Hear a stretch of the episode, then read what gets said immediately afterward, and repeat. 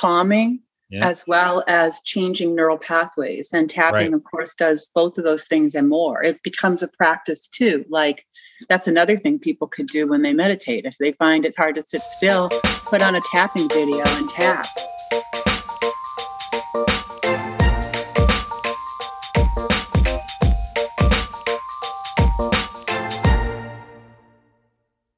Thank you for listening to another episode of Recovery Nuggets podcast. Hey, all you Recovery Nuggets out there, this is David. This is the opening episode of season two. Can you believe it? Here we are, almost a year into this thing. And the first guest on season two is Joanna Free.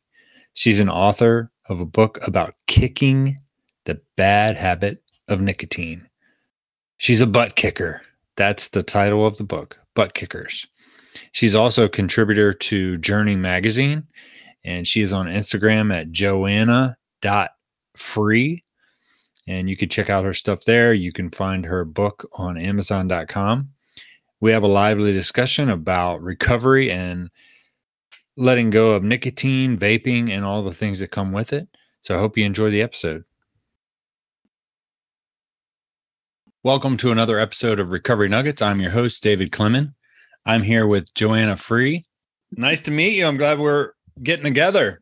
Yeah, I am too. Thank you so much for having this podcast. I'm glad you reached out because it's a it's an important topic for sure, and especially when you mentioned vaping. Yeah, because it goes hand in hand now, doesn't it? I mean, back in the day, that wasn't even a thing.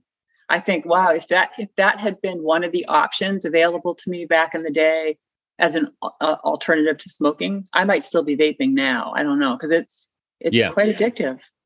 Well, and uh, I was doing stand up for a little while, and one of my jokes was that, you know, when the the little electric cigarettes came out, they were like a one hitter that was supposed to help you quit, but addicts have kind of gone the other way, and the hits are so big sometimes they have to divert planes because the planes can't land you know what i mean great it's like they have these contraptions that are like this big and they have these vape off blowing contests i've seen them online and i'm like i think we we kind of missed the point you get somebody in front of you drive drive somebody driving and blowing you know using yeah. one of those yeah yeah of, kind of mess with your driving. Yeah. Yeah. Yeah. big cloud of fog. yeah. And I, I get, I like, I was looking through some of your stuff this morning and uh, my girlfriend and I, I said, what's smober? And I'm like, oh, she goes, smoking sober. I'm like, that's probably what it is. Yeah, it's exactly what it is. And I didn't coin that one. That, okay. That was, um, I heard that in 1990. Oh, wow. Yeah. So I don't know who coined it. I have a friend who who is in um, also in recovery around tobacco and nicotine.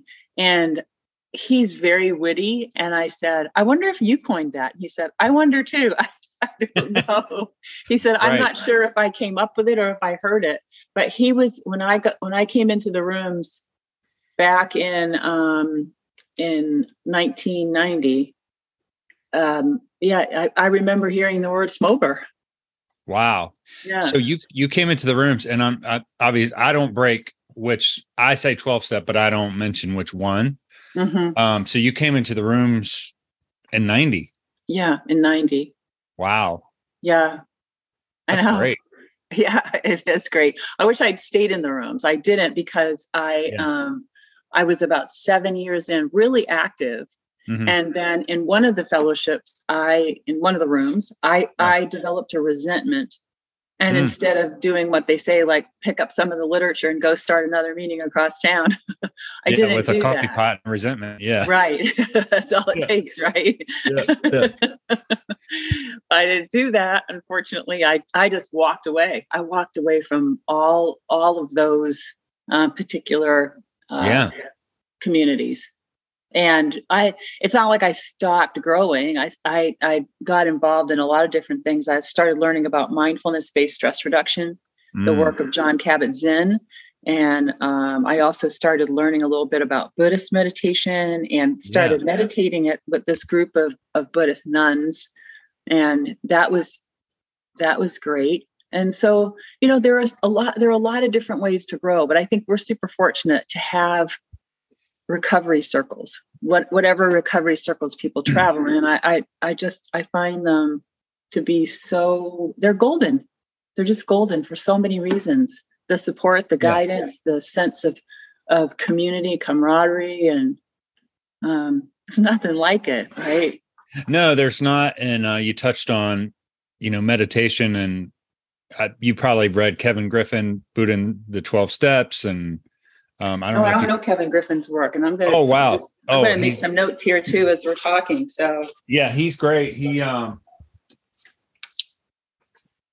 uh, he has a book called uh, Buddhism and the Twelve Steps, Oh, cool. and the other one is um, let me see. I've got it right here. Has he been a guest of yours? To but David? it's definitely on my bucket list for sure. Uh-huh. And his uh, this one is uh his other book is Burning Desire with a a forward from Jack Kornfield. Fun. And so he's kind of talking about different higher powers, Uh huh. like the higher power of the eightfold path, the higher power of wisdom, higher power of karma. So he but he weaves this he really works the fabric of the 12 steps into meditation and the you know the eightfold path. And he's mm-hmm. it's really funny because in his first book he talks about coming back from a 10 day meditation retreat. And you know he's in recovery and he gets in the car with his girlfriend at the time and she's talking about life stuff like we got to do this for the house. I went to the grocery store and he's totally an ego where he's like don't you know i just went to a spiritual retreat for 10 days? And like so spiritual, right? it's just funny the way he it's just funny how he talks about recovery and the beauty of the sangha and how you know in 12 step or recovery groups the difference between meditation and then the circle is that where the shared experience is different. It's a little bit different in recovery. Mhm. and so i agree with you. It's uh, we're very fortunate to have it you know that shared connection we all Yeah. survived the plane crash but Yeah. you know we could talk about it Yeah. And even have humor about it sometimes. Like, Oh. the, you know, seeing Oh. the, yeah you know, seeing the wing pop off and shoot off into space. Like, you know, Yeah. because yeah, we survived. We're here. And right um, so it's it's pretty it's pretty remarkable. It's pretty thrilling. yeah Yeah. I wake up every here. day and I just one of the first things, and I, you know, it's it's been intentional to have gratitude and to to pay, you know, to notice, to be tuned into what I'm grateful for as I wake. Mm. It's a great way for me to start start my my day and my brain, and um, and uh, one of the first things I say is, "I'm alive. I'm still here." Yeah. Wow, like so, just that sense of possibility and that, and and the fact that there was a time that I didn't I didn't think I would live to be this old. I really Mhm. didn't. Yeah, there was a long time I didn't expect to live this long. Yeah. Did you have that? I know for me, I had that thing where I thought, oh, the 27 year old club where all the rock stars died. I, there was a part of me that I was like, maybe that, you know, like maybe that'll happen to me because I'm an artist. So I thought, oh, well, Yeah. if, I mean, It was 30 kind of- for me. When I hit 30, I was real I, I I remember feeling like this kind of did somebody forget to shut out my lights or something? You know. how do you forget? oh, yeah. No, you, you have more suffering to do, sir, by your own hand. Right? a special kind of suffering. yeah yeah yeah oh man man that's that's but that's good i mean you start out with gratitude and, and gratitude really has changed my life tremendously as well because i remember watching the secret early when i first got clean and they went to a guy and he was talking about how they have gratitude rocks in africa or somewhere Mm. and they collect them and they paint gratitude on it and just the notion of like this rock even if i don't have anything i had this rock with gratitude on it and um in fact i still have you it have a gratitude rock? Can I see? i Pull still you have hold it a little bit closer. yeah it's um it's just it probably won't, but it's written on there. Oh, I see it now. Yeah, I can see. It. Yeah, and this was from when, when I first got cool. this thing's like 16 years old. But it's not a small rock. I mean, when when I would carry it around, it's like, oh, okay, I still got because I needed something like this over the head too, you know. like pull okay, it out well, and knock yourself with it. yeah. So, so do you do a, a meditation, like a gratitude meditation in the mornings, or? Yeah, and it's it's changed. It changes. Uh, I do start out with "I'm alive" because that alone is so big and so fundamental, right? Mm-hmm. Uh, I also like to do things like, and I, I don't do this right now, but this is something I did for a long time. Is I put my hand on my chest and I feel my heart beating, and I'd say thank you, mm. and then I'd put um, put uh, uh, hand on my uh, lungs, and I'd take a deep breath. Mm and smile and say thank you. Yeah. Like just especially as a former smoker and somebody who started smoking very young, like mm. that that breath part too is really significant. Yeah. And then I would move my toes and notice that my you know my feet are moving, my toes are moving. I'd I'd move my hands and just say thank you as I'm engaging with all these different mm-hmm. parts of my body. Because, like a lot of people in recovery and a lot of people who've experienced trauma, I could just leave my body mm. you know just not really be present in my body and to really consider what an enormous blessing it is to be walking around in a human body just yeah. to have this opportunity to be incarnated this way yeah right it's thrilling isn't it, it? is. just take yeah. it for granted over and over but yeah yeah do you find that well first I would ask you, do you find that your prayers have have shifted from early on from asking for whatever to like you say now, you just say thank you? Mm-hmm. Yeah, a lot more thank you. A mm-hmm. lot more. Because that too tunes me into how many of the things that I wish for are already happening. It mm. tunes me into that sense that whatever I might be asking for too um, can can be manifest as well, can show up in my life. Mm-hmm. If I'm tuned into those things, like I never, like as I said, I didn't think I'd live to be this long. I'd live, live to be this yeah. old. Yeah. Um, I and so um, and and when that happens, tuning into that, like, okay, you didn't believe that could happen. I didn't believe I could stop smoking.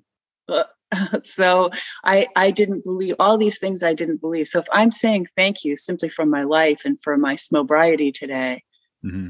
you know, for for my ability to take a deep breath, for having people around me who I love and who somehow continue to love me back.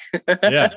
um, all all of those blessings, right? It it's uh it's yeah, it really does help then then if i'm in a place of making requests like a lot of people will ask to be guided by a power greater than themselves what happens for me when i go into prayer and meditation around that and say what's your will for my life today mm. i'm reminded joanna this is a co-creative process. This isn't you know you know you being told what to do. This is you engaging with your mind and your will and your life force mm. your and your ability to make choices for yourself too. And then to join with. It's a yeah. it's a it's a partnership.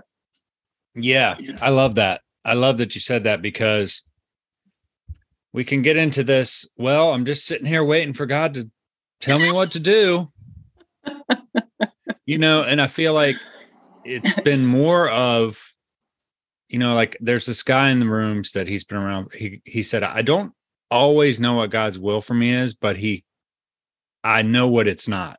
Mm. And so I, I mm. like that. And then, hmm. and then for me personally, I feel if I, if I'm in line with basic goodness, it's like I have to step one forward and then whatever the universe, universal energy will make 10 steps to help. Mm-hmm. But I, there's a part of the stepping out and asking and, and doing some work as well. Mm-hmm. Yeah. And I and I know that having support for those actions that I take makes an enormous difference. So I agree with exactly with what you're saying. And um, so I've changed I have a different version of serenity prayer. Do you want to hear it? Mm-hmm. So um, the first change I make is I put the letter S on grant. So whether I say God, higher power, whatever, grants me. So instead of it being a request, I'm affirming that it's already happening. God grants me the serenity to accept the things I cannot change, courage to change the things I can, wisdom to know the difference. And then I added on this other piece and the support to take action accordingly. Oof. And then I say thank you because I've just I've turned that prayer into an affirmation. And and then what that helps me to do is to tune into all the ways that the guidance, the courage um, is is and the serenity you know to to be tuned into the presence of a power greater than myself that's within me beyond me and beyond my understanding it's, in, it's within me it's beyond me it's beyond my understanding. And so um, offering up the serenity prayer that way as more of an, an affirmation has has helped to shift. And i share that with people that i meet too in recovery. And um, and i've had some tell, some people have come back and told me they adopted that as their way of of um, doing the serenity prayer too. And oh yeah it's you know just remembering we can do our own adaptations we don't need to just follow what guidance was there before we we get to keep adapting things to our needs. Uh, even that's, you know, those steps that are out there are suggestions, right? Right. I yeah. love that. I love, I'm going to, I can't wait to talk to my, my recovery crew about this one, what you just shared. So, oh, thank you. That's powerful. Yeah. I love that. Thank you. I love yeah, that, that. came out of meditation one day. I, it, it, just popped and I thought, oh, I like that. I'm going to write that down and, yeah. and played with it before I shared it. And it just, yeah it's a, such a small thing, even just to put the S after grant. That, yeah, just that one letter. It's yeah, I like it's an aff- affirmation and it's on the way. It's already it's given. It's happening right now. Yeah. Here we are. It's happening yeah. right here. yeah, I mean, I love that. I love that. So since you you brought up meditation, it seems like you're a, you've practiced for a while for someone that's new and says, "Oh, I can't meditate because I I can't stop thinking," what would you say to that concept? I get it. it. Is the first thing I would say. oh, yeah. yeah, I get it. I get it, and I couldn't. I could not imagine meditating either. And um, before I meditated, and I remember asking people, "How do you meditate?" I have a brother who's Buddhist, and I asked him, "How do you meditate?" and he's and he recommended a book that I could read about meditation. Mm-hmm. And I would ask people, "How do you meditate?" And because it just seemed beyond me. And mm-hmm. so that was a way to start the process. Just ask different people, "How do you meditate?" Because a lot of people do it very differently. It's kind of like, "How do you pray?" Right? Right. Um, you know, and then um, and then to think of it as something that's kind of like brushing my teeth is that even if I do it just for a couple of minutes a day, it can make a difference. I don't have to do it for, you know, sit in a certain way for 30 minutes mm-hmm. and to be completely still or to only that that there are as many ways to meditate as there are people to meditate. And that it can keep changing. And it probably will. Yeah. You know, over time, over as we change, our way of meditation can change. So I would say try setting a timer for 60 seconds mm-hmm. and just focus on your breathing. Put your hand on your chest and just breathe and smile and consider what a what a cool thing it is to be able to draw a breath and how many times a day you do that without even thinking about it. Yeah. We don't even it's unfathomable how many times a day we're doing it really without thinking about it. So yeah. Um, yeah, I like that. That's a, a, very simplistic way to think of meditation, and it gets it gets a lot of kind of mystical things like you're going to float and all this other stuff, and it's really almost the polar opposite, where you're just learning to sit with yourself. You know, just be being with me. Yeah, yeah, and you might float. Yeah, you might. you, you might, might, get to be one of those lucky people. Yeah, yeah. I mean, and like I'm glad you said yeah, and I'm glad you said that because I've I've tried lots of different ways of going to meditation retreats, and um, before I started, I was reading all these books about meditation, and I was re- I think it was Shunryu Suzuki, and he said you may. you may be reading about meditation a lot and intellectualizing it, but eventually you will actually have to sit down and meditate. And I'm like, oh my God, that's me. That was me. he called you out. He called me out in this book. And I'm like, well, there it is. But but it's that's a that's what we do, don't we? We mm-hmm. it's with everything. Yeah. Complicate the crap out of it, right? right. Yeah. yeah. Yeah. So let me so, ask you that. Go ahead. Uh, uh, yeah, just add too to think of it like a something you can play with. Mm-hmm. Play with it. Mm think of it like somebody handed you a ball and you're going to think, oh, I wonder how how high this ball can bounce. Mm. And maybe it's not a very bouncy ball or maybe it's a really bouncy ball and you just but you and you try bouncing it against the wall and against the floor and just try you know hit bounce it and catch it with the other hand just play with it instead of making it into a thing that you mm. you know you think you have to be really pointed about so that that helps too, I think, just to not take it so seriously. Yeah. You know? And we can apply that to recovery too, right? I mean, that's it's the, it. we're in the great experiment of not using whatever the thing is. Or not doing whatever the thing is. Right. Or the behavior or the thought patterns or the, the compulsivity. Um yeah, it is. Lately I've been that's been a thing I've been kind of I'm like, this is the big experiment is it's a big experiment. What do we want? Yeah, I love that. Yeah, I like that sense of experimentation. I like adventure too, but I love experiments. So thank you mm-hmm. for that too. Yeah. Well, let me ask you this: so, are you're in recovery from smoking cigarettes? You're smoker, mm-hmm. and you're gonna and you're gonna you're gonna share with everyone, you know, how to break those chains. But I wanted to ask: Are you in recovery from other things as well? Is I am. That's what you, you said the other recovery community. Yes, I am. And I Do you want to share a little other, of your story before we get into the the smoking? My smoker story or just my story story or just a little bit of your story just not doesn't have to be the the long version just we can just see sure. what, whatever you're comfortable with. Yeah. So in um in 1990 I came back to the United States from Canada. I'd been living up in Canada and I'd been smoking Canadian cigarettes. Mm-hmm.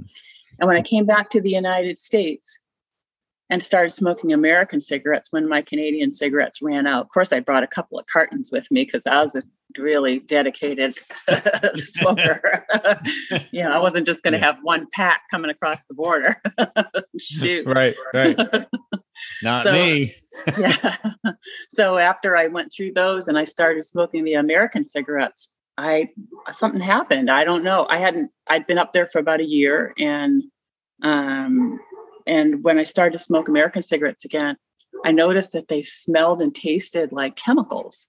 Mm-hmm. They had a really foul smell and taste to them. And I thought maybe it's just this brand. And I tried a couple of other brands to see if it got better you know, switching, yeah. right? We hear about that. Oh, yeah. we talk about that in some of the other rooms about the switching. Right. So I tried switching and it wasn't helping. And, um, but I continued on because I was dedicated. So even though it tasted foul and it smelled foul, I continued on. And something else started to happen that I didn't associate with smoking at all. But I started to get I started to get physically ill. I started to have problems with my digestion. Mm. And I started to have problems with dizziness. And um, which was really stressful. So I'd smoke more. right? Sounds about right. You yeah. You don't do it less, you do it more because you're stressed out. you know, we're such interesting creatures, aren't we? Yeah. humans. yeah. And so it could um, be food too. Yeah. Yeah. Oh God, it could be any number of things, right? yeah, you're stressed out about gambling, so you go to the casino because it relaxes you. Mm-hmm. You know, whatever story we're telling ourselves. Yeah. And yeah. so um, I I got sicker, and I got to where I had I was afraid to drive my car because of the dizziness, and um, so I wasn't going on the freeway. I was taking other side streets because I thought if I have to pull over really quickly, I don't want to be rolling, you know, at mm-hmm. 60 miles an hour if that happens. So it was limiting my life and I, I couldn't see it. And then I just thought, geez, I wonder if I'm, this is 1990. And I, I, um, I had friends who had been HIV positive. I had friends who had died um, with AIDS. Mm-hmm. And I thought, I wonder if that's what's going on. If I have, if I, you know, have mm-hmm. AIDS, I have, if I'm HIV. And so I went and got tested. And back in the day, you had to wait uh, 10 days to get there. Yeah, 10 days for the results. It was torture. And, and, yeah, it was torture. It really was. And so many fears that came up during that time and that sense of, I wonder if, you know, what's going to happen on the other side of this. And when I found out that I wasn't, and I, I thought, you just got another chance. Mm-hmm. And to me, that meant that I needed, it was time to make some big changes. And I didn't know what. And and and I I had this thought that maybe the dizziness, if it wasn't about me dying of of AIDS, that maybe what was happening was like, I wonder, I can remember I had a cigarette in my hand and looked at it and thought, I wonder if this has anything to do with what's going on with me. I doubt it, but mm-hmm. just in case. Why don't I see if I could stop for a while? You know, just out of curiosity, yeah. right? it, like you said, the great, the big experiment, right? Yeah. so, so, um, and and then as I decided that, because I, I made a few attempts and the attempts were were not successful, and I was noticing all the things that were triggering me, and I was getting triggered by everything from you know trying to go out with friends and have a couple of you know just uh, for a happy hour after work I was getting triggered when I went out to clubs and social situations, just even if alcohol wasn't involved, if I went dancing, if I went mm. uh, and hung out with any of my friends who were um, smokers. If I, I, so what I, coffee, tea, mm. any caffeine. So what I started to do is I, I took, I started taking everything off my plate that made me feel like smoking, which was essentially everything. I went celibate uh, I wouldn't go on dates. Mm. I um, I wouldn't go in, take myself in a social situation, so I got very isolated, and I was just going to work and going to meetings.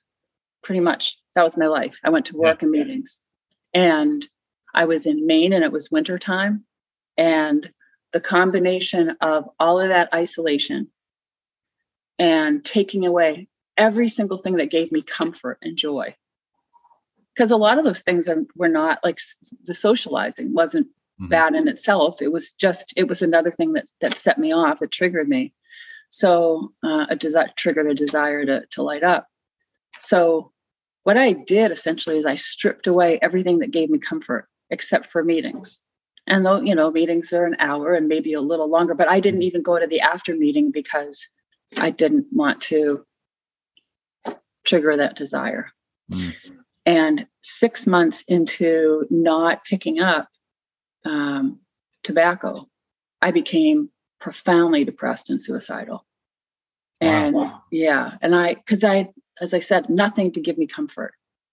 And so in that, uh, and I actually had a plan, and I found that that plan had become like a daily obsession, like almost like a, a fantasy, an obsession that I had. And I know that that's not that's not uncommon because I've worked in mental health and in the treatment of addiction too. That's been part of my work and my life. And so I talked to a psychiatrist friend and I said, I can't stop thinking about killing myself. Mm. And he said, and I told him, he said, Do you have a plan? I said, Yeah. And he he said, Well, what are we going to do for you, Joanna? I mean, I love the way he asked that question because that's kind of like how yeah. what it looks like when I talk to a power greater than myself, too, is it's like, what are we going to do with this day? What are we going to do? And I said, Well, I've just heard about this place, um, this rehab. It's in Arizona. And that appealed to me too, because there's sunshine, right?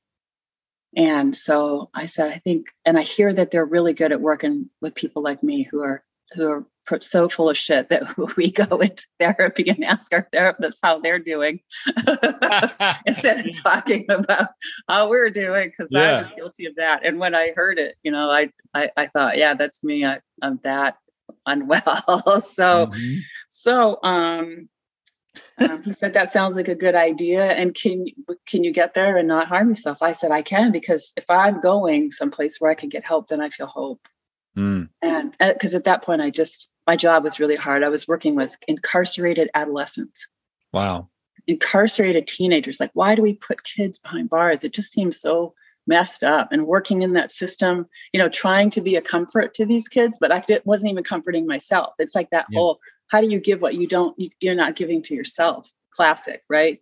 Yeah. Classic. So um so I went to rehab and that was in the spring of 1991 and um and when I came back from during rehab I met all these other people who worked in the field too, because yeah, yeah, there are so many of us who are who are taking care of others but not taking care of ourselves. Classic stuff. And we taught we had a little group of our own for several weeks, and we talked about how are we going to make our lives different so that we don't go back and do the same crap we were doing before, which mm-hmm. clearly wasn't working because it's what landed us here. And that that's really where um, things started to change. I started to I left I left Maine um, at that point because I recognized there were too many influences that made it hard for me to stay on course. Um, too many family and friend influences, and I I wanted a freshness of experience. I wanted to be in a place where the sun was shining more often too. Mm-hmm. And I'd had a bunch of people that I'd met in rehab say, "Come visit me. You can come and stay with me." I had all these offers of places to live. In some cases, people who said, "I have a guest room. You're welcome to stay as long as you like. I'm hardly ever there." And so um, I know. And so I ended wow. up in Taos, New Mexico. And that was gorgeous, right? It was beautiful. And and I started my first um, uh, mutual support meeting for people who wanted to stop smoking there within the same model that I had had experienced recovery in when I was in Maine. Wow. How did that go? I mean, it went really well. For six weeks, I sat there all by myself and nobody showed up. And I just, I'd go in, I'd turn on the lights, I'd set out the literature, I'd sit and meditate for a little while, and then I'd do some reading.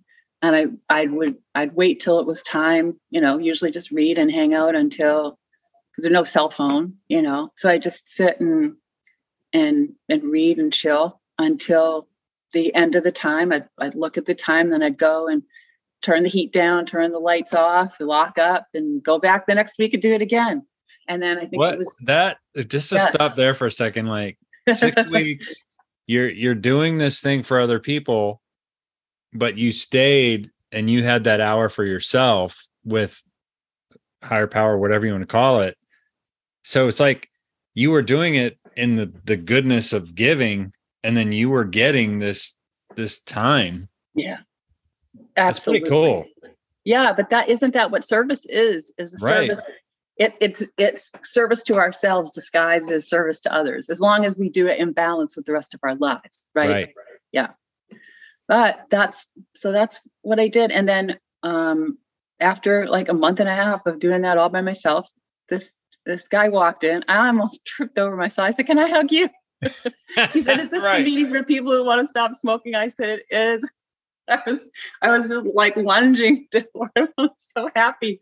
And then once there were two of us, then it changed completely. And within the next few months, it ended up being first, you know, just a couple other people. And then at some point, suddenly there were a dozen people. By the time I left Taos, um, after about a year, after you know, I'd lived there for about a year, there were between 15 and 20 people coming to that meeting it was so exciting to see that. Yeah. That's awesome. Yeah. And did you write your own steps or form or protocol of how to do it? No, I just followed what's out there. Okay. Yeah. I just followed what's out there because kind of change one word maybe. Well, I didn't have to. The, the literature already existed. I just yeah. ordered it. I got you. I got you. Yep. I got you. Yeah, it's but, um it was a tough one. I quit 14 years ago. yeah. Say more yeah. about that.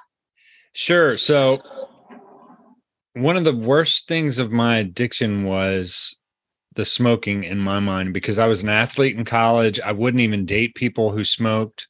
Wow. And it, it's really kind of a snapshot of how our values change in addiction to drugs and alcohol or whatever. Mm-hmm. So something I just tested. You know, my both my parents smoked. They still smoke. And I know it's hard to quit, you know, but growing up I I didn't I just didn't like it. And so I got clean, I quit drugs, I quit alcohol, but here's this whole thing I'm holding on to. It's like the last the last claw of the addiction, right? But I can't. Mm. So I was about 18 months and I started I said, "Well, I'm just going to quit." I didn't really have a plan. I quit for two and a half days. And when I told my girlfriend at the time, she's like, why? Because she wasn't ready to quit. Oh, scary. Right? Yeah, it scared yeah. her. So I quit for three days. And then I realized I basically turned it over like a third step. I said, well, you take it. I can't quit. Hmm. On the third day, I said, if I smoke, because I've already quit, if I smoke again, it's me, it's my will. So that went on for a little bit. I think I smoked for another six or eight months. And then I I bought a new car. Well, it was new to me. And I said, Well, I'm not going to smoke in this car because that was a big part of the habit for me. Like I could get in the car, start it, put it in reverse, and have a cigarette lit all in one. it was like this dance, you know? And so I broke that part of the habit. And then there was a day in the summer that that June I was drinking iced coffee. I'm going to meetings. I'm doing steps, and I'm you know I'm having p- heart palpitations, and I feel like I'm high. Mm. I'm like, this is crazy. Like, so I ran out and I didn't get one, and I turned it back over, and I haven't smoked since. Wow. Now, at the time, my girlfriend sponsored basically was like, do not break up for 30 days because and it's so funny because she was on the phone with her and I was like, this isn't going to work. It's not mm-hmm. going to work now because she smokes. And I, I mean, it was like she knew because she had quit. And I picked up chocolate eclair ice creams. And and I don't mean like I was having one a day. I would literally be sitting at a convenience store, eat a chocolate eclair ice cream, and I'd be looking at the convenience store like, I'm just going to have one more and I would go in and get another ice. And so like I would have those little wooden sticks on the floorboard of my car. And my girlfriend at the time was like, You've been eating all these chocolate eclair ice cream? but I quit. That's the bottom line. Right. right I quit and I was yeah. able to lose weight and all that. But it was there was a journey with it. It wasn't a just, oh, it's not a big deal. It was a big deal. Yeah, it is a big deal. And I've had wow using dreams of the cigarette. Like one time, I'll say this: I'll, Robert De Niro was in the dream, and you know, he's like, "You want a cigarette?" And I'm like, "You're Robert De Niro. Of course, I'm gonna have a cigarette with you." And I, I, it's so vivid in my mind. Like, I just did one pull of it, and the ash just went. And I was like, I smoked a cigarette with Robert De Niro. like it's so powerful how it gets in your brain and and the depths of these desires of the addiction yeah I call those freebies. If I yeah yeah yeah yeah, yeah. count those the ones yeah, that yeah. happen in the dream. That's right. That's right. so yeah. So what? So what about you? Like once you quit, you went through the depression, and then you went to rehab, and then and then how is it now? How long's it been? As of the 13th of September, at 10:30 p.m. Eastern time, it'll be 32 years. I know. and you know, the reason I know the time is because somebody in one of my meetings had said if you don't know when you had your last cigarette, maybe you haven't had your last cigarette. Ooh. I thought, oh. Yeah. So I started writing down first the date and then I realized that didn't wasn't enough. So I just write down the time and the date both because mm-hmm. often I didn't make it the whole day when I first started trying to do it. And so I would write down both the date and the time. So when I stubbed out that one on September 13th, 1990 at 10:30 p.m. Eastern time, I was stubbing that out and I was looking up at the clock and I thought, well, here we go again. And I just wrote it down just because that's what I did. Mm-hmm. I'm just going to see how long I can go this time but it never would have occurred to me that I'd be sitting here talking to somebody and saying, having this conversation with you and saying, on the 13th of September will be 32 flipping years. How in the world did that even happen when I didn't think I was going to live to be 32? Right. right. well, let me ask you this before we get into your your book and all the, all your tips and what you would like to share. Sometimes I was telling my girlfriend's name is Jan. I was telling her the other night. There's sometime most of the time when I smell one, I'm like, that's disgusting. But every now and then I'll catch a whiff of it and I'm like, it still smells good sometimes. It just it's very rare. It doesn't make me want to smell, but I'm like, it's still in there. yeah, our and our brain is really complex, right?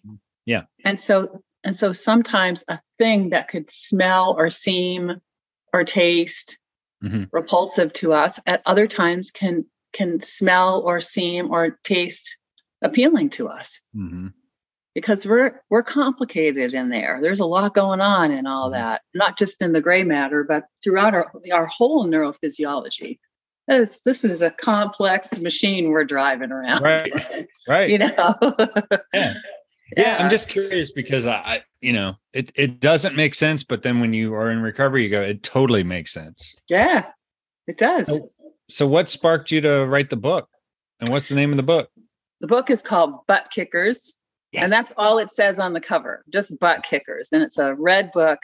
And and I had this the last time, like I, I wrote this book 10 years ago too. Mm-hmm. I wrote Butt Kickers 20 Ways to Leave Tobacco 10 years ago. And I did this very complicated, fussy cover with an endorsement on the back and lots of images and everything. And then this time I thought, I want to I want to make a book that's simpler. And I also want to I want to have a book that's actually edited because I didn't do that last time. Right. I didn't get an editor. Um, so I'm going to have an editor this time. And I found somebody who's also a butt kicker like us and a, another former smoker. And um, and I also wanted to have a cover that was really simple. So it's just a red book with gold lettering says butt kickers. I didn't even put my name on the cover, just that. That's just that. So, and it's out, it came out in December of last year, right in time for holiday gift giving. yeah. Hey, and, what a um, gift. Yeah. And I'm going to put the know, link, I'll put the link in the show notes. I've got, I'm looking at it right now and I'll put that in the show notes. So, you know, okay, if you're good. struggling, if you're struggling with uh, cigarettes or nicotine or vaping, uh, I'll have the link in the show notes. Thanks, David. Thanks for doing yeah. that. Yeah. So tell me about the book itself. What's, what's in there? Well, there are 20 different ways to stop. So, one of the things, there's another book out there that's quite popular. That's uh, part of the title is that it's the easy way to stop smoking. Mm-hmm. And I didn't find it easy at all. It wasn't a match for me, that other person's method. Mm-hmm. And I thought, he's all only offering one way. And I want to offer a variety of ways because we're individuals. Mm-hmm. We're all different and what works for one person it's like some people love being in mutual support communities some people love being in recovery communities some people really would like to just be by themselves they don't want to be in a room full of people either zoom or otherwise you know? Right. and so um, some people are interested in trying new things like tapping. So i have a chapter on tapping. Some people think tapping's too weird. They're just not going to do that. Yeah. And so you know people who are more adventurous about the process and you have people who are more just give me some simple things i can do too. And so um, i think the best thing to do is to bundle those things. So instead of thinking i'm going to try this one thing to think i'm going to try these three things and just see what that's like i'm going to try going to a meeting each week i'm going to try tapping and I'm going to try this other thing that she suggests, that Joanna suggests in the book. I'm going to try um, the only smoking mindfully thing. Mm. I'm going to do those three things and see what happens when I do that. And so I, I just think to you, you bundle those ideas and and just keep trying different combinations and see what works for you personally. Because we're all we each have a I mean, there are similarities between people's stories. That's what I've noticed over 32 years of both mm-hmm. talking about my own and listening to others. But we're also very different too.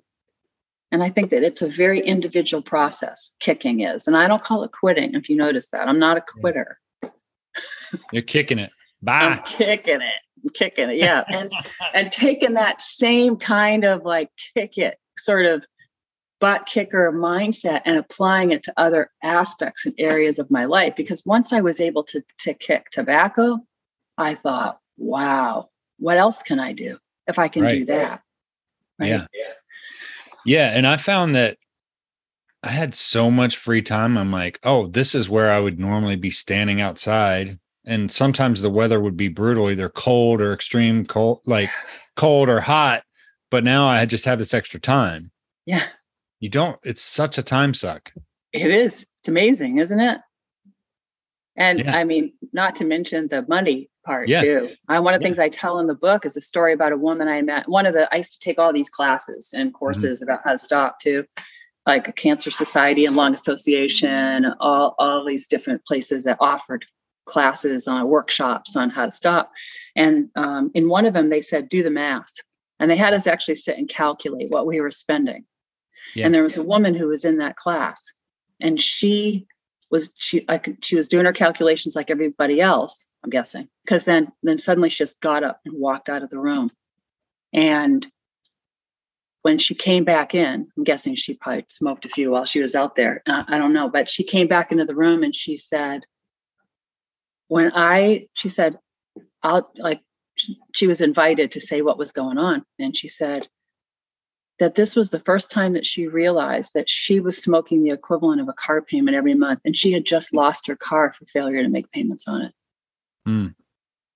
and that when that when that connection happened that was her turning point you know it's Yeah. different for each one of us but yeah, Yeah. so yeah so so noticing the time that you're spending noticing the money you're spending right? Well, yeah. And I mean, I was in such denial that I was a smoker that I would never, I think I bought a carton like twice because in my mind, I'm not smokers buy cartons.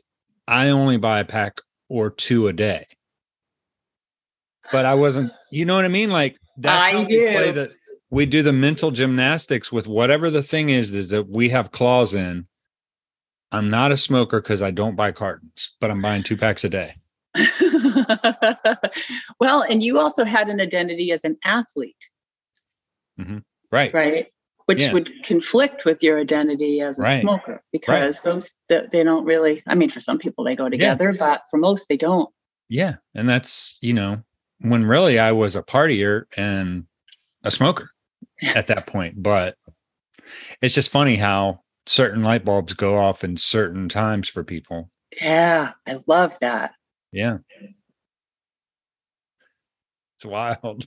yeah I love that we're it? talking about this because we've had a lot of I've talked about, you know, recovery, alcohol addiction, EMDR, brain spotting. Um, I've talked about tapping a little bit, but that's I'm glad that that's in there because it's really about resetting that nervous system.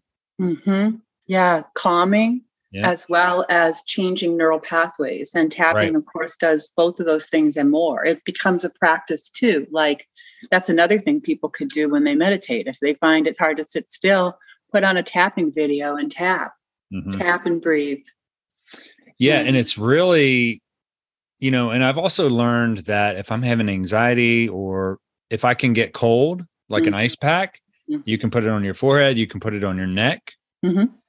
Because your body is forced to focus on staying alive, and the cold takes you out of whatever you are hyper obsessed about in that moment. that's cool i didn't know that you could do just the you know you don't have to go full on wim hof and, and no, no, you no, you don't have to ice bath it. But if, Yeah. if you get cold, you know, you could take a cold shower. You can, if you have an ice pack or uh, some bag of peas in the freezer, just sit down and put that on your forehead or your neck and breathe. I'm so glad you mentioned that because I'll be traveling in a camper van and I I Yeah. don't have room for an ice bath, but I definitely have room for ice packs. Yeah. Yeah. So where are you going? Well, we've already traveled um, from Washington State to Maine, down the eastern seaboard, um, and then back uh, across the, the southern part of the United States and back up to Washington again, um, staying in places along the way. Um, we're getting ready to go back to Maine for the winter. So maybe I'll go do some rolling in the snow while I'm. Yeah. while Now I'm this is you and your partner, correct? Yeah, this is uh huh. Yeah, this is was there partner. an anniversary of some sort recently, No, we or a just birthday, or no, something? I- you know, other than my Smobriety date coming up next week. But yeah, we ought to be on the road for my for my Smobriety date. Yeah. So that'll be cool. No, we we used to own a home and we sold our home. We paid off the mortgage and we bought ourselves a camper van. I love it.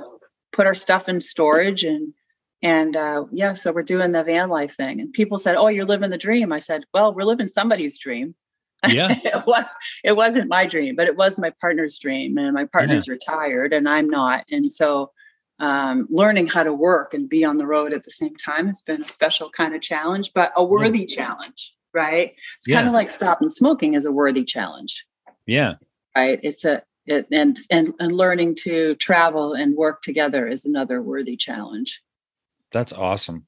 Now, is your partner in recovery of any sort? Yeah, different, a little different, um, um, but but similarities there. Just curious. Too. Yeah, that's yep. great. We just okay. So our neighbors across the street, they bought a camper van. They are actually in Maine for the summer, working in a park, and they're they took their camper, and their pay is that they can stay there all summer. Oh, great! And then next, I think in January they are going to New Mexico to a, a national park. I guess it's the darkest place in the U.S and they have these pads out there for people to stargaze. It's like the best uh-huh. place in the country. So they're going to go work there. So we just got a book for all the national parks. So we're looking at trying to figure out where we want to go. Oh, excellent. And yeah, are you yeah. going to do that for a special date or anniversary?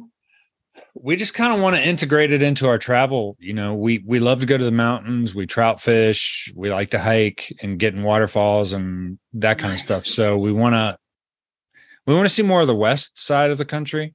Yeah. Oh, Utah. You get to Utah too. Oh, yeah. So spectacular. It's almost like being on another planet. Some of the yeah, the pic, the photos Utah. are incredible that you see yeah. out there. Amazing. Yeah. Well, I'm glad we did this. Um, it's I really am too. Yeah, I'm I, really glad we met. I want to uh, before we get out of here, I want to ask you for your recovery nuggets because that's part of the show. And yes. so, what would you like to share with people? What I'd like to share, I thought about this. I'm glad you mentioned that question ahead of time. So I had a chance yeah. to hang out with it a little bit. So, yeah. one of the things that I, I tell people when they say, What are the, the like, like just three bits of advice about stopping smoking, um, kicking tobacco? Number one, I would say just see if you can do it mindfully, first of all just do it as mindfully as you can. So, coming back to what we were talking about at the beginning of the call about meditation, mm-hmm. if you can just, if you're still using and you're not feeling ready to stop, just do it as mindfully as you can. Two, unpair it. Um, you know, I did it the hard way by giving up everything along with tobacco.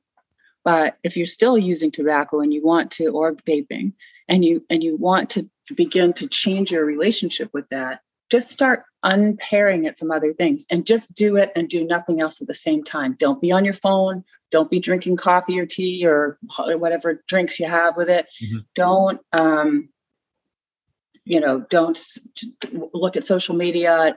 Just, just do that and nothing else at the same time. That will also help with the mindfulness part of it. Mm-hmm. And then just begin changing your language around that. And I write a lot about that in the book. That's my first chapter is words matter because they do. Because when I used to think of myself as somebody who was quitting something, mm. I had a very different experience when I thought about how I was a butt kicker. When I, I I made it into a different sort of identity around that because I'm not a quitter and I don't like that word. It really bugged me. And mm. I didn't realize that it was getting in the way of my freedom.